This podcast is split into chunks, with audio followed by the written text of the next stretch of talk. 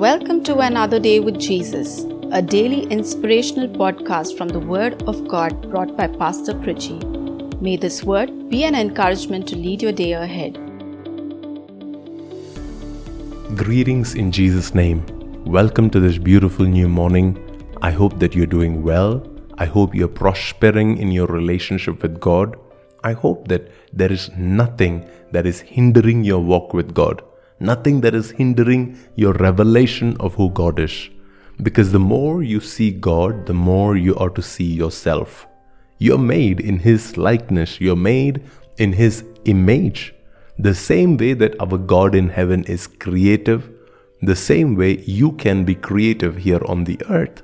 The same way that our God in heaven, He is intelligent, He is filled with wisdom. In the same way, you can now reproduce that same intelligence and wisdom here on the earth. That is why the Bible says that we are created in the likeness and in the image of God. Let's read one scripture that talks about the greatness of God and the extent of His power. Psalms 95 and verse 3, 4, and 5.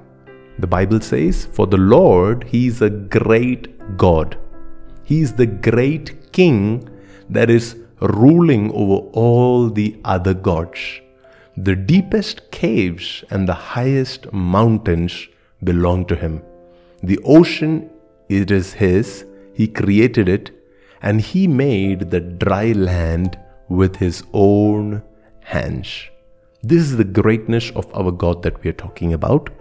And it says that this God because he is so creative, because he is so all powerful, he is the one who created the caves that is in the depths of the earth and the mountains that is in the highest of highest places on the earth. He's the one who created the oceans, which is filled with water, and at the same time, He's the one who made the dry land where you and I will live and we enjoy our life here on the earth, if we can see this God in action, if we can see how He carved out every tiny little detail to the greatest of greatest landscape here on the earth, we will never doubt His abilities. We will never doubt His power. Here we see a picture of how God is working not just on the highest of mountains, but He is also the one who owns the deepest of caves here on the earth. He is not just the one who made the dry land with his own hands, but he is also the one who created the oceans, all the oceans that we see, the depths of the oceans. It was created by the hands of this great God. So now tell me, is there anything that is too difficult for this God? Is there anything that is too challenging for him? When Job, he was experiencing a lot of frustration, when he was experiencing discouragement, his go to was to express all of it to God. He began pouring out his sadness, his frustration, his discouragement, his pain, his agony, all of it before God's presence. And then his friends came and they began doing all their investigative work, and Job began telling them how he has served God. Job began explaining how he has kept his end of the bargain and how he has served God all through his life. And after his friends finished their conversation, the Bible says God came into the picture, and then God begins to answer Job. It is interesting to note how God responds to Job's pain. We would think that God is now going to comfort him, tell him it's okay, and that God would just promise to restore all the things that Job has lost, that he is going to just be speaking comforting words. Instead, when God actually came, he began to reveal his greatness to Job. He began asking Job, Do you know how great I am? Do you know how awesome I am? And then God begins to describe His bigness, He begins to explain how he controls the planetary systems, how he controls all the big mammals here on the earth, how he controls the sun, moon, and the stars. God begins to explain everything in the physical world, how he manages all of it with the breath of his nostrils, with the word from his mouth, with the finger that he can just orchestrate everything like a painter would paint on a canvas. And then God turns around to Job and he asks him, Is this the person that you are wanting to take a challenge with? Is this the person that you want an answer from? Is this the person that you want a response from? And that was all that Job needed to be satisfied. And immediately you would see that the restoration came back. Immediately you would see that Job was once again blessed.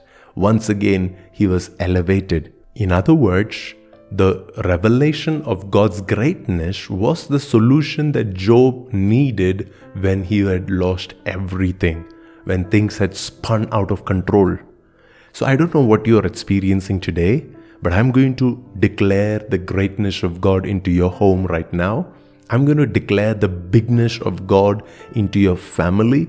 I'm going to declare the greatness of His presence over your marriage, over your relationships, over your finances.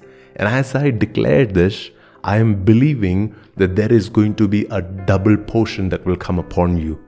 And this is what the scripture says For the Lord, He is a great God. I declare, let this great God manifest in your home. It says that He is a great King ruling over all the other gods. So there is absolutely nothing or nobody in your home that is not under the rulership of this great King.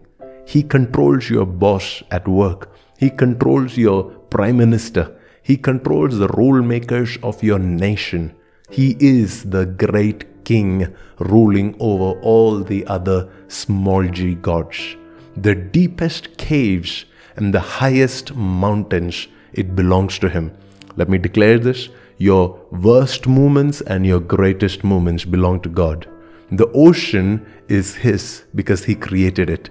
He made even the dry land with His own hands. So, will you trust Him to establish you in the right place? Because the ocean is also what He created, the land is also what He created.